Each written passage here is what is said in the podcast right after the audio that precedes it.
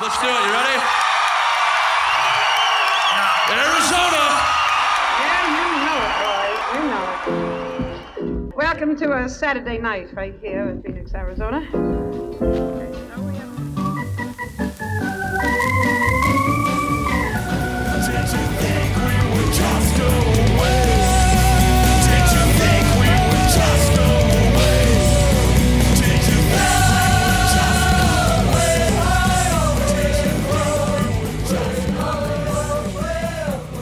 Hello, and welcome to another episode of the Arizona.fyi podcast. My name is Mark.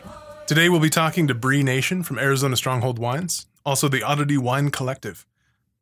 We'll be doing so from outside the beautiful Clarkdale, Arizona location of 48 Wineworks Tasting Room. So please excuse the quality of this recording. However, I think the quality of our guest will more than make up for it. So without further ado, we hope you enjoy our interview with Bree Nation about Arizona wine. Clarkdale, downtown Clarkdale, outside. It's raining. It's beautiful. It's 72 degrees. I am Mark. This is Karen. Hi, everybody. And Bree is here as well from, uh, what are you from? Well, I am from the Oddity Wine Collective, Yeah? which is a new wine label coming out, and also from Arizona Stronghold Winery, which is a wine brand that some of you maybe already know and drink and love. Hopefully. You can find that uh, pretty much everywhere. Yeah, You can get it grocery store. local Trader Joe's and uh, Yeah. So really smart restaurants who know what kind of wines to carry. Arizona Wines, local wines, is out there on the street team for that. So what got you interested in wine, Bree? Well, a couple of things. Um, Mom, and I will quote her on this, always said, I'm going to start getting you to taste my wine now while you're young because I don't want you to be drinking Boone's Farm later on in life. That is good. That's good parenting right there. Yeah, Very great good parenting. You know, Two so like the appropriate amount of wine, you know, like Yeah. uh, tastes of her wine or, you know, like a very small glass of wine with dinner. You know, appropriate amounts of wine for a kid. Yep. I think everyone had that story. Yeah. you know, you're 12 years old, grandpa's like, here, have some Yeah, wine. it's fine. Yeah. So um, that and then working in restaurants during college, just learning wine through the trade that way. Nice. And uh, Clarkdale, Cottonwood have had the growing wine culture, I guess. It's actually, Oh, yeah. I would say it's a culture now. I would agree with that. That's uh, and the community college nearby is doing the viticulture, viniculture, the programs that are teaching people how to do that. Exactly, yeah. So those are um, viticulture and enology for anybody who's interested. It's a two-year associate degree that's offered through Yavapai College in their Verde Valley campus, which is also here in Clarkdale. And they actually have now a tasting room and a fully functioning winery on campus. Wow. So not only do they grow the grapes on campus, they harvest them, they make wine in the winery, and then they sell it through a tasting room. So you're really getting a lot of the aspects of the business in the program there. Um, I think in the future they intend to um, do some culinary programs from the same campus, as well as maybe some business courses to go along with wine, you know, wine business and that side of Right. things. That's one of the, the things that I always think of. Like, I went to art school when I was just out of high school. One of the things they didn't teach us there was how to use this in business. Sure. That's one of the most important things to know in a trade school is how do you go out and sell yourself? How do you create a brand? How do you do any of that stuff? That's, Exactly. That's important stuff. Or to know. start an LLC, Yeah. set up one of those. How to do your taxes for the Yeah. first couple of years. All of these things are good to know. That's wonderful. Because, yeah, you don't get that kind of education without, in most places, like going to college, they just sort of go, here's this information. Good luck. Well, you know all the technical things on how to do the thing, but a lot of life is this, all of the meta things around that. Yeah. It's how do you interact with other people? How do you run your business? How do you keep out of jail from tax fraud? so, How long has the program been going on at the Clarkdale campus? Um, this is where I'm going to throw out my disclaimer. Everything that I say might not be true because I might believe it to be true, but I might not be 100% correct. we're right there with you. Um, my frame of reference is sometimes skewed. I would say maybe four or five years. So it's still a pretty new Yes. program. Yeah. And you have graduated from or are still in the process? I graduated a year or two ago ish. Give or take. Yeah, again, time frames. Bad with those. All good. All good. I think almost two years ago. That's wonderful. So a lot of people that you were in classes with, are, have they stayed here in the Verde Valley or? Yeah, it- so um, the Oddity Wine Collective, which I mentioned when I Mm-hmm. uh, said hello, is basically a product of of that time that I spent at Yavapai College. So Almost I like moved. incubation. I, yeah, I moved here from Phoenix and met a lot of people in the industry because I was working in the industry, going to school for a specific thing. And um, I met my current boyfriend through the school there, and our business partner Dave. And so the three of us now uh, have our own business, our own wine label that we just started through a cooperative here in Clarkdale, where we're currently having a beer, 48 Wineworks Yep. and we'll be releasing our first wines here before the end of the year. Nice. So So the thing I find interesting about 48 Wine Works is that it's the collective. It's democratizing the process of wine. It, it, it takes the the upfront capital costs of getting all of the equipment and all of that, and the having people to talk to and the mentorships takes a lot of that out because you can come here and, and process a lot of your stuff. Is that true? Yeah, so I'd say this is this is the incubator. You know, it's not meant to be a place where a wine label lives for a terribly long period of time. Um, it's a great way for people who don't have millions and millions of dollars to get started in the wine industry.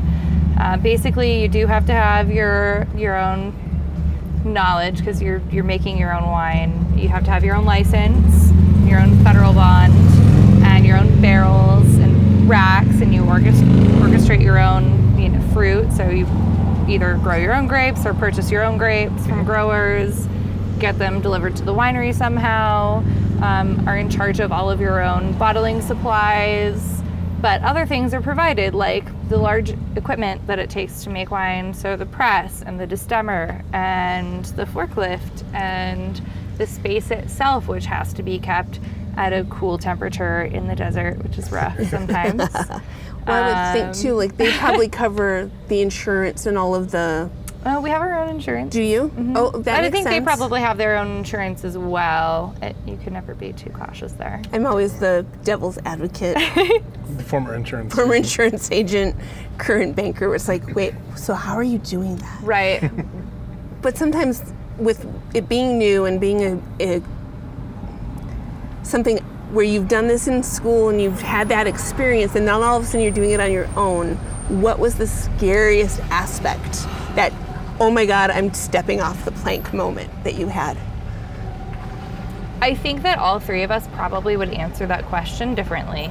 But I'd say for me, there are two moments that come to mind. Um, the first was just figuring out how to set up a business, as I mentioned earlier. I mean, I, my bachelor's degree is in sustainability. I've never once in my life taken a business class or a course. And so I had no idea how any of that worked. And luckily, we had a friend who was amazing and helped us with all of that. Um, couldn't have done it without him. And um, our partner Dave's wife Shelly also has been helping quite a bit with that. The other moment is uh, the first time we received fruit. So, you know, we're ready. We're ready, as ready as we're going to be at this point. Um, we've been we've been through the school and we've done it. You know, hours working in cellars with other people, but Congratulations. Here's a ticking yeah, time bomb. Yeah, pretty much. I mean, it was just like, okay. And uh, so they're harvesting our grapes tonight and they'll be there in the morning. And it was like, all right, go time. Awesome. I imagine it's like the first time people are having a child. I don't really know. I would. I would say so. But Are you, have you guys gone through that twice now, or is it just the first? we're about to go through it for our second Okay. time. Well, but but the all the grapes get harvested at different times. So like we went through it multiple times Mm-hmm. You're last still season. first-time parents, though, is what I'm saying. Yeah, and and we're about to bottle our first wines here on Tuesday, just two day, three days from now. Awesome. And so that also I feel like is is a little bit like giving birth to a thing. Now it's going to be in a bottle and it's it's going to be in the world as a thing, Yeah. which is really exciting. That's Yeah. awesome. Until then I always feel like something could go wrong. But Yeah. now like once it's in the bottle, I feel that all the time about I everything that I do, even if it has no stakes whatsoever. Mm-hmm. I always feel that. Well, it's Taking just that pictures about something or whatever. it's Yeah. How are people going to receive it? yeah. What am I going to Mm-hmm. do with it? And eventually I just said, yeah, it's great. I'm just going to do it, and it's going to be what it is, and I'm not going to worry about it. Mm-hmm. and we're really With a, excited. with a commercial venture, it's a little bit more. yeah. we're really excited and a little bit scared. Yeah, that's good And that's though. pretty much the whole experience that we've had so far. Has been like, excitement and fear. the fear keeps you honest. Yeah, And that's that's good. It keeps you motivated, keeps you moving in the right direction. that's true. So I can already see a part two come November. We'll need a follow up on how you Okay. guys did. Because And by then you'll have your gotten you'll you'll have had two releases. And we'd Yeah. like to drink some of it. So you'll you'll be like, oh, we did the one. Now we've done the second one, and we can come back and do the what would you do different, Right? and what was what was the next scary part? Yeah. The release itself, at least we've all worked in tasting rooms, so we all know how wine release parties go. Mm-hmm. Mm-hmm. And that'll be the fun, the unveiling. Because at your your current position at the other winery, you've had a lot of experience covering different areas. Like, Absolutely. So so you got the knowledge, but I'm sure even though you've worked with them and you've done everything, it's still so cool that this is going to Yeah. be your baby. And it'll be that moment of truth too, where people will be drinking our wine and they will have opinions. Will they And you'll get to stand you? there and go, Yeah. I made that and I made that. Can you trust them? That's the. That's- even if people are like, "Oh my god, it's so great," it's like, Really? "Are you actually?" But you're my friend. that? Yeah, you're my friend. You don't. you don't even say count right now. Yeah. Yeah. Yeah, Genuine feedback is very valuable. It'll be, I think, more interesting as our wine is being poured and sold Mm-hmm. to pop into the tasting room where people don't know who we are. And we Mm-hmm. can maybe see people, like honest people's honest reaction to the wine. That'll be interesting. do a few uh, i know as cheesy as it sounds but just those nice little generic i don't want to know who you are but take my little survey because Oh, yeah. people sometimes feel more honest when they know that their piece of paper is just going to go in a pile of other pieces of paper That's Oh, sure. the entire. That's, Yeah. That's what all of internet commerce and and commentary on the internet is all about. It's anonymous commentary. People will tell you exactly what they think because they don't think that you know who they are. Mm-hmm. Yeah. and then you'll be like oh i recognize that signature or that handwriting yep. Hopefully. but um so how have your tastes changed over from the time your mom let you sample till the time you actually like went and bought your first bottle of wine Do you- Wow. Um, so very much. They have changed an infinite amount. Um, I mean, even from the time that I bought my first bottle of wine, when I still didn't really know anything about it. Do you remember what it um, was? I don't. Okay. I was really poor, so it's something cheap, I'm sure. Yep. We've all been there. Yeah, Oh, yeah. like I probably bought it instead of food. We've all it's a been there. fruit what are you Yeah. talking about it's Anytime. totally a fruit Liquid dinner.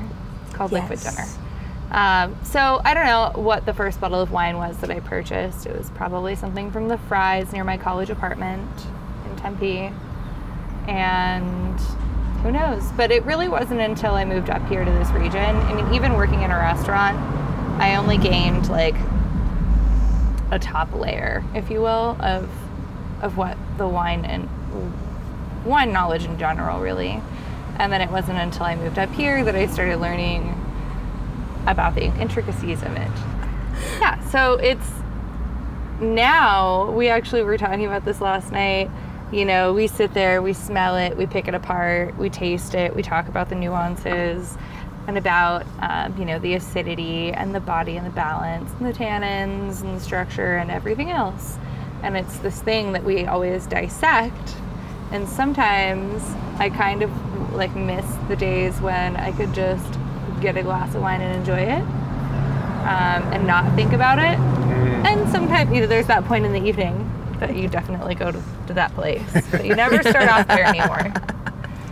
I'm on the. Uh, I can I can say three things about any one glass of wine.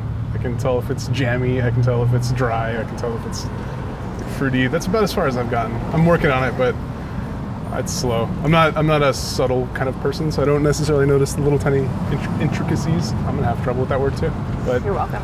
yeah, it's spreading like a mind virus. um, yeah, like I, it's all subtleties, and appreciating those subtleties is a is an art, I guess. So Yeah. The more you try, the better you get.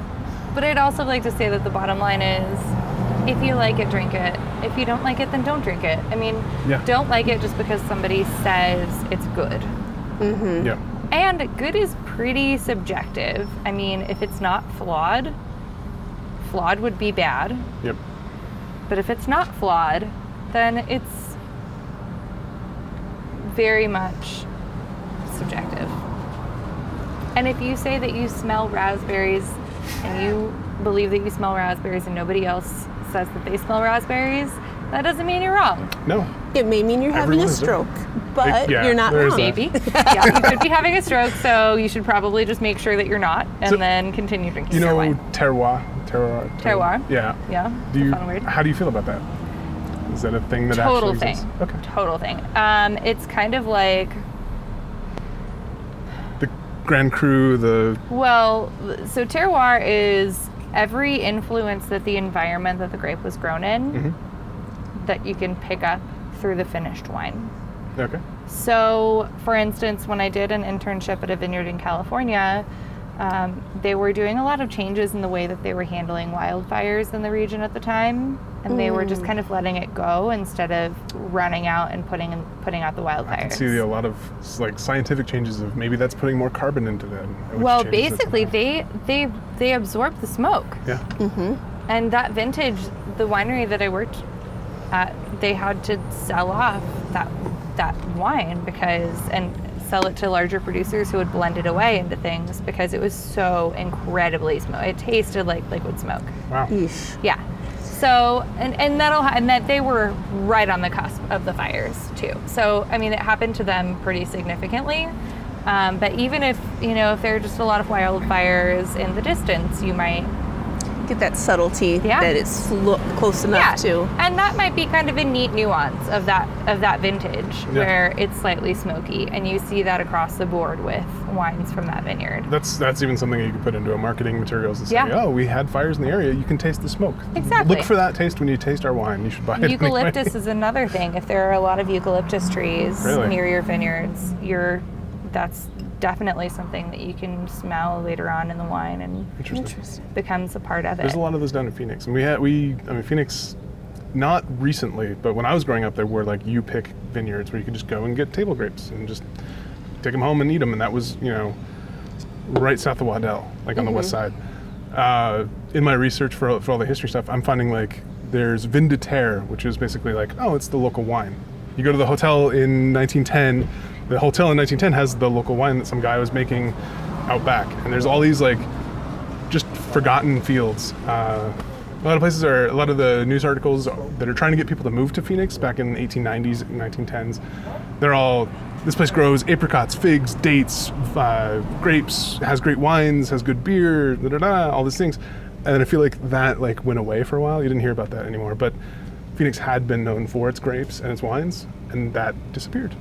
Yeah, over the- there were there were lots of people growing vineyards here in Arizona pre-prohibition. Yep. And Arizona, and again, the, the disclaimer really applies at this one. Um, but from what I understand, Arizona heard about this concept of prohibition and was like, that sounds great, sign us up, before it was actually a federally enacted. We were a few years, several years before. That's Yeah. so But that was sad. that was a trend around the nation. So, So, kind of special, which I think is kind of funny because when I think of cowboys, you know, and what the Wild West must have been like, I think people would have appreciated drinking, but some, some people would have argued that maybe drink, drinking was the reason it was a Wild West. Perhaps. And maybe if there weren't so much, there wasn't so much whiskey, there wouldn't have been so much violence.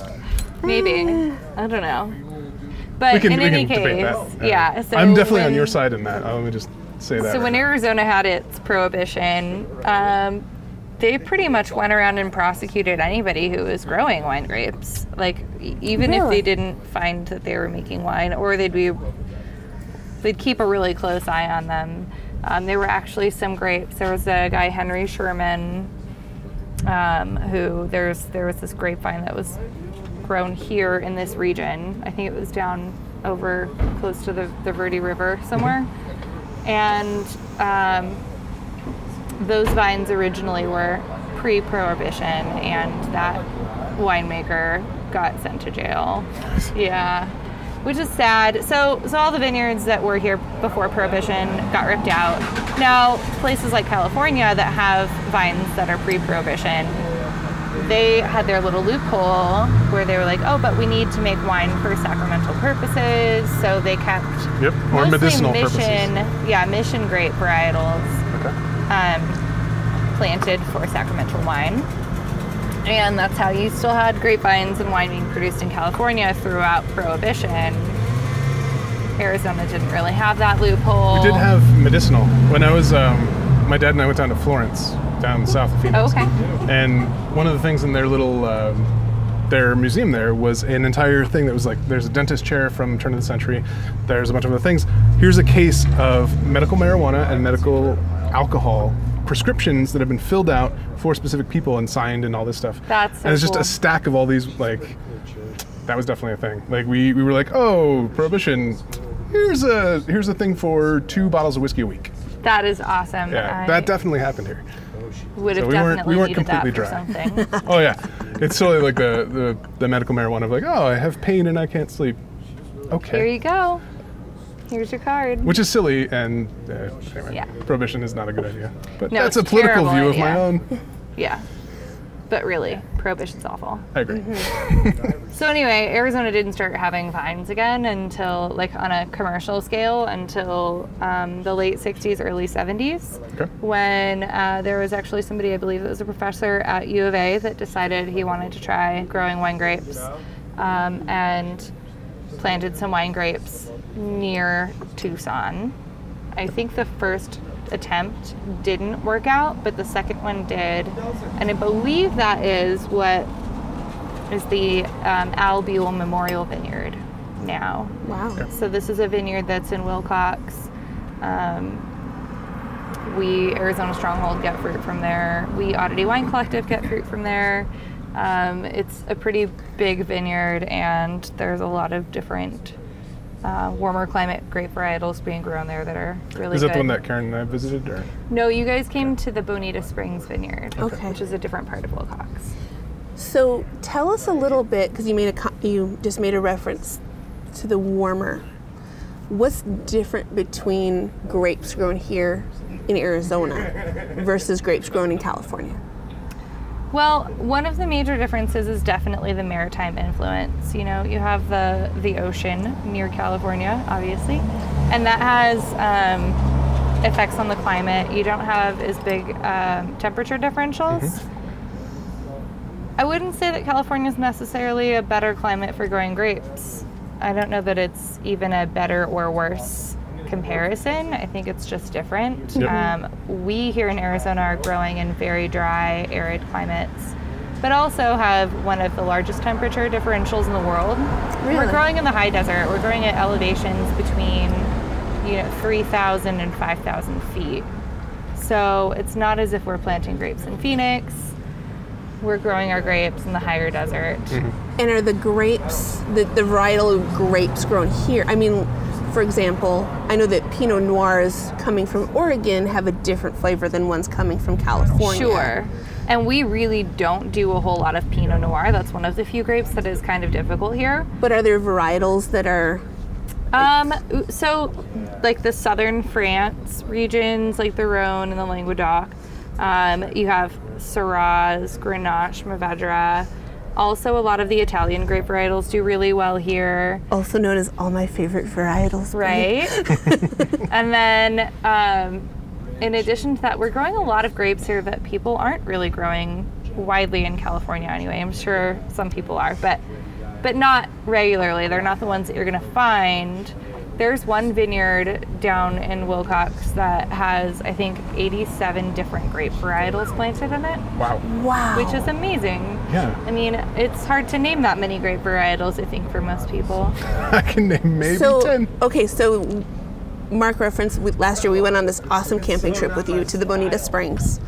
And they had, I did not With go the Stronghold walking. membership. club. Yeah. Oh, it was it was awesome. And I unfortunately did not take and walk through the vineyard. Yeah, I can't believe you didn't do that. That was. I was not feeling cool. well that There's day. I this year. apologize. So this year I'm gonna. This year I'm gonna go and like have fun watching the people. Hopefully do another scavenger hunt That because was that was a blast.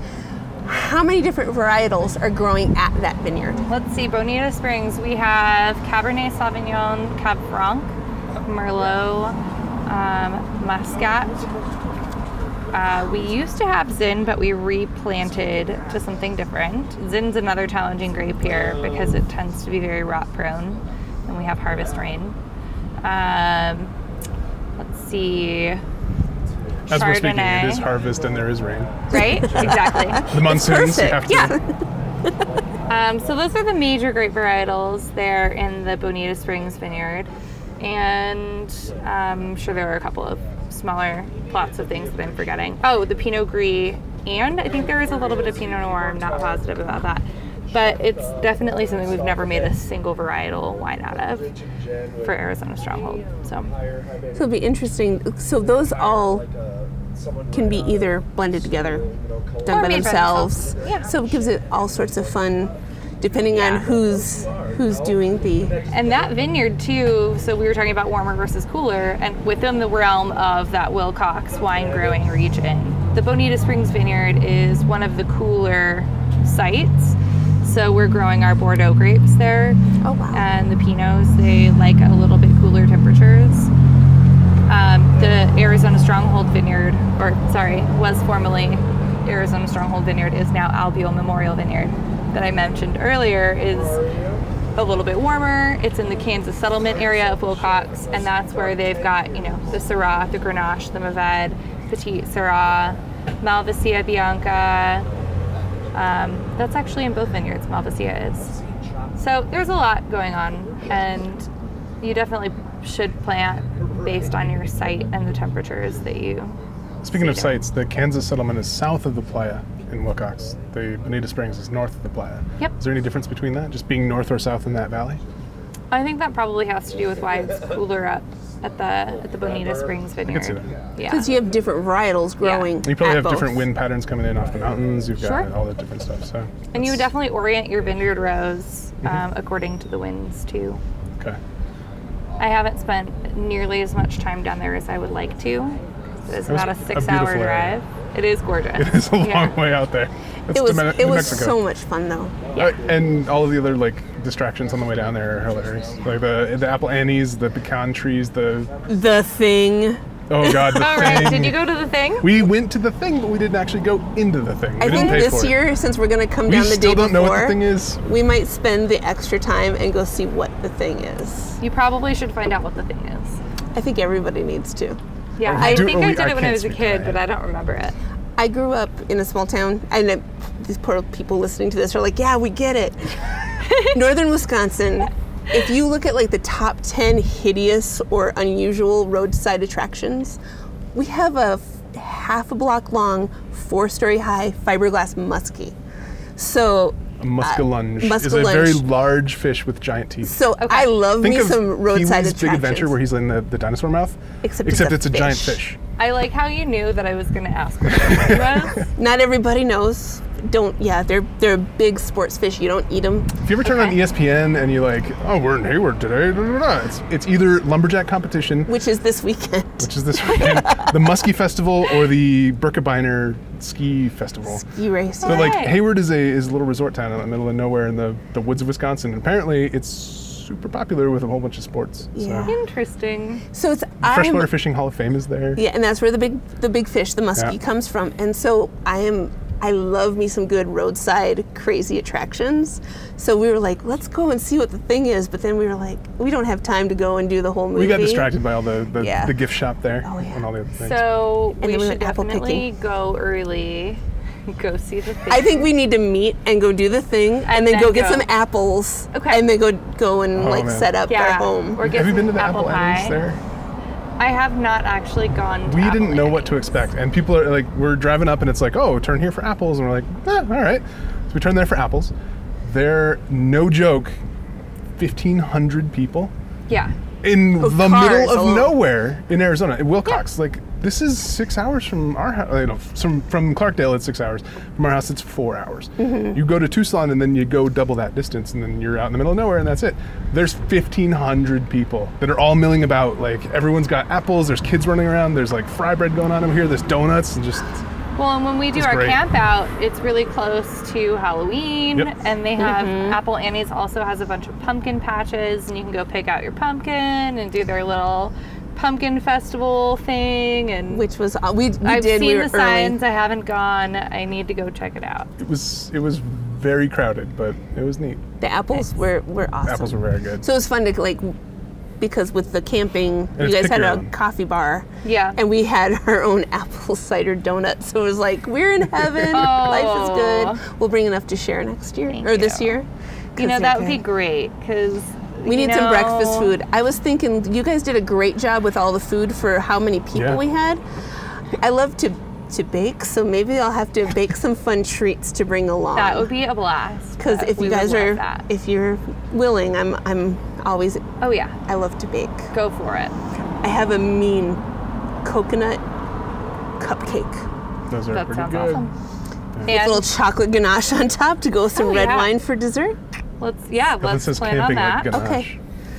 Um, only if you want to, of course, because Oh, it's a lot of work. it or is, if you just wanted to bring like a ten of them and just share them with us, that's fine too. If this is for the stronghold people only. but um so anyways. So back to all of the the this is the interesting aspect of the wine. Did you ever really think when you were young that you would really be out doing this? Absolutely not. Because you were saying you were doing oops, that was sorry.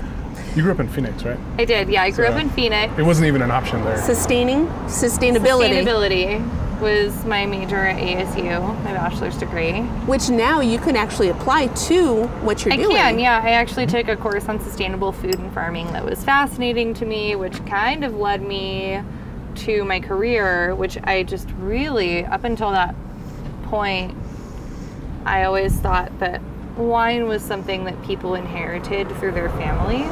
And I didn't realize it was something that you could get into easily otherwise. Nor did I know that we had this Arizona wine industry happening until Yeah. When my did it- last, my senior year at ASU. At ASU. So what year was that roughly? 2012.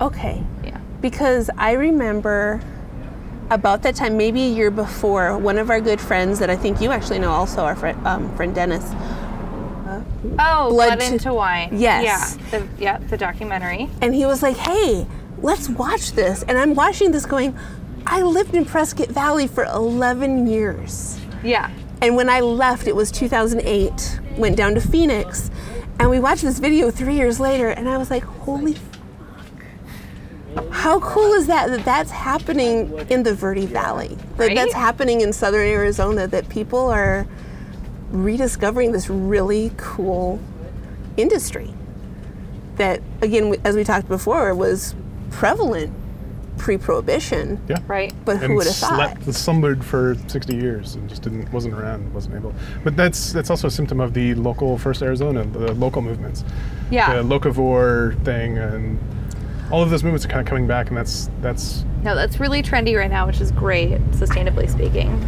I'm gonna go get another glass of wine, so I'm gonna should do that. excuse myself and let you two keep talking. One thing that I think is interesting is that um, you still go into restaurants. You go into a restaurant that's really focused on um, uh, sourcing from local farmers, and you know, that's the trend right now in food. absolutely and there's there's nothing wrong with that They still don't have any awesome. Arizona wine on the list. they'll get there They'll get there. It's Like- hard, and and because we're making such boutique wines, I mean, Mm-hmm. Arizona Stronghold is the largest producer of Arizona wine, but uh, California would laugh at our production size. Absolutely. It's tiny, comparatively speaking. We're still a boutique winery, Sure. a craft winery. but all across the nation there are other wineries there's other states that are starting to become known for oh yeah, wine that every are, single state has wine. yep So um, there's actually shout out to Andrew Stover. He's a sommelier and he has a distribution business where he carries wine from all 50 states. okay Yeah, he's pretty cool. He lives on the East Coast. interesting does he rotate out in within the individual state or does he do uh, does he have like a flagship for each state I'm not really sure. I just know that he's been a huge proponent of Arizona wine industry, and he's come out like he did. Uh, he came out and did a little seminar for us for one of our classes at Yavapai, and he's just been really helpful trying to get other people interested in Arizona wine. interesting So, So I, we I have to say that I did watch the Netflix Somm documentary. oh yeah, wait, the the, first one or the second one? Probably the first one. Okay, This is a while ago. okay, Uh, the sommeliers that are going through their final Yeah. exam to Yes. become, you know, that movie gave me so much anxiety. it did. It was it was a it was a crapshoot because you had just got by, dive bombed by a dragonfly. uh, that movie was uh, such a crapshoot because it was movie documentary. the um, just the the gamut. The people, you know, this is an old world wine. This is uh, earlier than 2008. This is from a, a warm climate. This is like all the things that you can gather from the wine, and whether or not like how much consistency there was between them all. It was interesting to watch that. And I don't have an actual. Yeah. I didn't draw a conclusion from that, but it's an Well, it's interesting. hard to like actually get your sommelier certifications. Absolutely. It's very expensive. Yep. Um, not only the tests are expensive, but you have to be able to afford all those wines for study. Yep. Studying's got to be. Yeah. That's a that's a big lab fee to swallow. Yeah, Literally. huge. insane. Yeah. And these people get up and they start drinking and tasting wine before they even have coffee. That is dedication. That is Yeah. somewhere that I probably won't ever. I will probably never reach that level. Yeah. As a producer, I don't. Is that It's not. It's more service oriented. it is. But then again, you're also you're going to benefit from them sampling your wines and having their own opinions and Absolutely. working out for themselves and the reviews coming in and all that. So it's interesting. I, the one thing I noticed about your oddity collective lineup is you're going to have like it sounded like interesting blends that weren't something that Yeah, we thought Very, it worked because our name is the Oddity Wine Exactly. Collective. Uh, we're putting grapes together that not everybody puts together. Um, our white blend is a Viognier and Riesling blend. Okay. Uh, dry, not sweet at all, and really great acidity, some really neat um, citrus characteristics. I cannot wait to release that one. Um, and it's really integrated nicely since we've blended it. So we're really excited about that one. Um, the next blend is probably the most common of our three blends. It's uh, Syrah, Grenache, and Zinfandel. Normally, you wouldn't see Zin blended with Syrah and Grenache, although it's not unheard of. There's a producer in the Central Coast region of California, uh, Linne Calodo, and they do that blend sometimes. We love their wines, they're great. Um, and then our third blend, I think, is another super strange one. It's called the Unsanctioned, and it is Petite Syrah, which is this like super inky, tannic, jammy, like huge varietal. I don't know much, but all of those words are what I like. Yeah. and then Sangiovese, it's, ha- it's half and half, 50 50.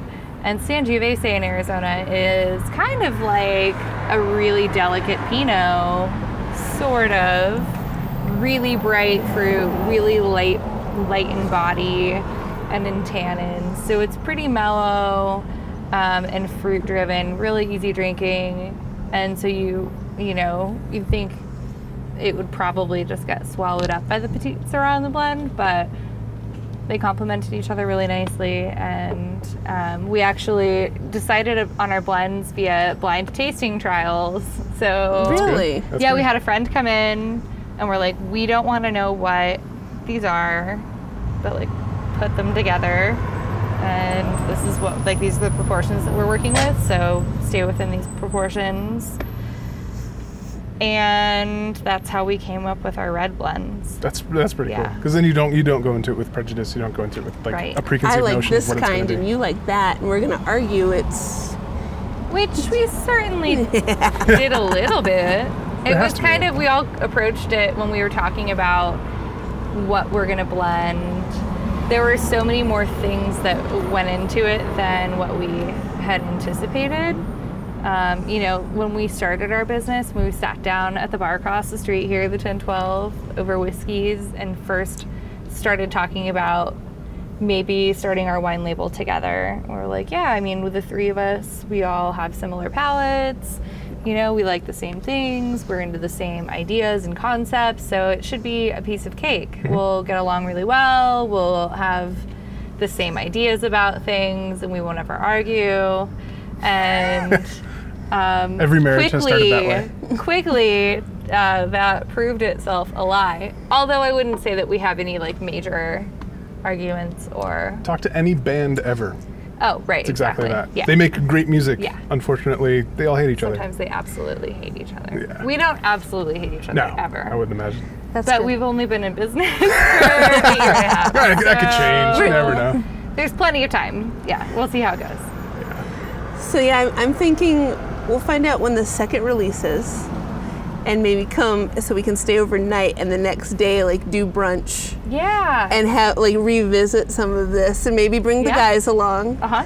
see what they uh, let them listen to For what we talked about today and Yeah. and kind of revisit and go, oh my gosh, remember when we thought this and this happened? Yeah. Well, I mean, blending wise, we had a, like a lot of like we wanted to do single varietals and not do blends, and then things happen, stuff changes, and we decided to do blends. But then it was like, how many blends? Do we blend everything? And then, well, what are we gonna blend? The fruit that you chose to blend, do they all come from the same vineyard or do they come from vi- different vineyards? Uh, three different vineyards. Really? So the Buhl Vineyard, which we've mentioned. Um, our friend Michael Pierce, who is now the director of enology at the college, Nice. um, his family's vineyard, which is just a stone's throw from the Al Buhl Vineyard, and then also from somebody's backyard in Sedona. It- That's Love where we got the Zin from. That's awesome. So uh, we farmed those grapes for the year prior. And as you said, the Zin is the hard them. is a hard one to grow here. Very So- difficult um, because of the issues with the fungal issues, Okay. mold. Is that a really normal thing for Mostly people to just be like, "Hey, I have several acres of property. I'm just going to throw up some some vines and It's see what happens." It's becoming happens"? a really normal thing, and a lot of our like acquaintances and friends who live here are like, "Hey, I have this land. You guys probably want to plant grapes on it, right?" We're like. Uh, we all work more than full time and have our own business, so I don't really see any time for that. Um, and they don't understand like how much work it is, how much time consuming. how time consuming it is. It's just, um, and then a lot of people will, they will have people plant or they will plant in their yard and be like, oh, of course somebody's going to want the grapes. But unless they've been farmed in a certain way, you know, if we're looking for specific numbers. There's a big diesel truck. Big diesel truck. Dang. Go, buddy. So we're looking for for the pH to be in the right place. Obviously, for a lack of issues as far as mold, mildew, pests, Mm-hmm. fungus, all kinds of things, whatever it is. Which being in a backyard may be hard to control. Yeah. Well, and this particular vineyard is right up on Oak Creek. Yeah. Oh. And Zin is just it. It's a. It's not a loose cluster. So every different varietal, and for those of you who are listening who just don't know what I'm even talking about right now, the varietal is kind of like the same thing of. Um, there are different types of apples. So there's a Gala apple, and there's a Fuji apple, and there's a Honeycrisp, which is the best kind of apple. Heck yeah! But anyway, so the grape varietal, they're all genetically different from each other. And they all have very different characteristics and traits, and um, very skilled vineyard people can actually go out into the vineyard and identify different grapes based on their leaf shapes and their their grape clusters. You just totally blew my mind. Yeah, I mean, that there are different I- leaf shapes. Oh, Well, yeah. I, I Oh, mean, yeah. you know, you think all oak trees have leaves like this. Right. All wine No. or grapes have Yeah. leaves like that. Really? yep, it's a huge way to identify a grape varietal. That's really Yeah, cool. leaf You shape. totally blew my mind, Bree. So we'll Google that after the podcast, Nice. and I'll show you. I'll trust you. Um, but then, yeah, the clusters. So certain grapes, you have this giant cluster. It's elongated. Um, berry size, individual berry size, is another huge thing. So Zinfandel has these really packed clusters with really large berries. And what happens when it rains is that the berries actually take on that water and they swell. So you Oh. have a cluster that's already a tight cluster of very large berries and then you swell those berries and what happens is that they break that and then the water also gets trapped in the water and the juice from the broken berries gets trapped inside the middle of the cluster Okay. and it can't ever air out and then that's what that's when you have what we call bunch rot which is just putrid and disgusting and your cluster might even look from a distance like it's okay but you get in there and it's all rotten on the inside so very, very common problem with Zinfandel in Arizona because we always have rain at harvest and humidity. It's not as if those are going to dry out. So there is a sticky, rotten mess. So it's very difficult. And there are things that you can do to try to mitigate that and prevent it. So that's kind of what we did at this home vineyard. Um, we spent the year prior just trying to give it its best possible chance. And we only took, I don't even think we took half the fruit because we only took the clusters that were not affected by bunch rot. Is that something that you also learned at the school?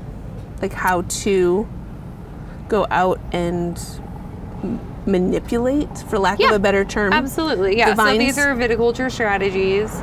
Um, Aaron, who's my boyfriend and part of the Oddity Wine Collective, he is amazing. He's like the grapevine whisperer, in my opinion. He just he gets it. There it is. You got your snort. Yay! I was hoping for a Cheers for snort on that. podcast. That was a good. cheers. Thank you, Aaron. Um, so yeah, so Aaron, he just gets the grapevines. Like I don't understand them on the level that he does, because he can just walk out in the vineyard and be like, "Oh, this is like this one's water stress, and this one isn't getting enough of this nutrient," and da da da da da, and oh, there's some early signs of powdery mildew over there, and just like I, yeah, you lost me. I mean, I understand what all of these things are. But I'm not going to be able to just like walk through a vineyard and identify them. Did he have any farming and or horticulture prior to his training No. at the college? Absolutely none. Really? Yeah. So it just He's is his student. sixth sense. He he just he get, is he the- gets it. I mean, and he and he was very dedicated at school, more so than I was. We won't judge. It's okay. Um, and he he just always just seemed to have a knack for it. Um, But that's good because Yeah. then everybody brings is bringing we something different bring to the table. something unique to the to the team. That's good. So his knowledge of these things is so much greater than mine. So he kind of took point in that situation and helped us put ourselves in the best place for getting good The fruit. fruit. I'm I'm really looking forward to November, my dear. I can't wait for you to try the wine. Because you're going to do November for the red, Yeah. and and September End of for the September white. for the white. Yeah, beginning of November for the red. End of September for the white. Unless things change, but that's the tentative plan. It's in my calendar book, which I carry around with me. It's kind of my life. So if it's written down on the calendar, it's likely to stay there. Awesome. Drums were beating loudly, Highlanders were marching proudly to embark upon the ship bound for the war. And the left And that'll just about do it for the interview portion of this. If you'd like to tune in for the bull session that we also recorded as a bonus with Bree Nation here about uh, a couple of movies and that sort of thing, check into our Thursday release. Should be coming out here in a couple days because that's how calendars work. Thanks again for listening to Arizona.fyi. I've been Mark. That was Karen and Bree. Don't forget to check out our website, Arizona.fyi. We take pictures when we go out to do interviews or research, and we'll share them there. You can also find our subreddit so you can discuss the episodes and our Instagram, Twitter, Facebook accounts, all that stuff. Uh, all available at arizona.fyi. And remember, when you're out exploring our state, don't forget to bring us along for the ride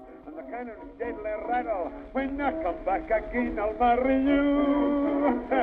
Cause I'm a bonny maggie, darling. You are my guiding star. Don't forget your soldier laddie when it's fight.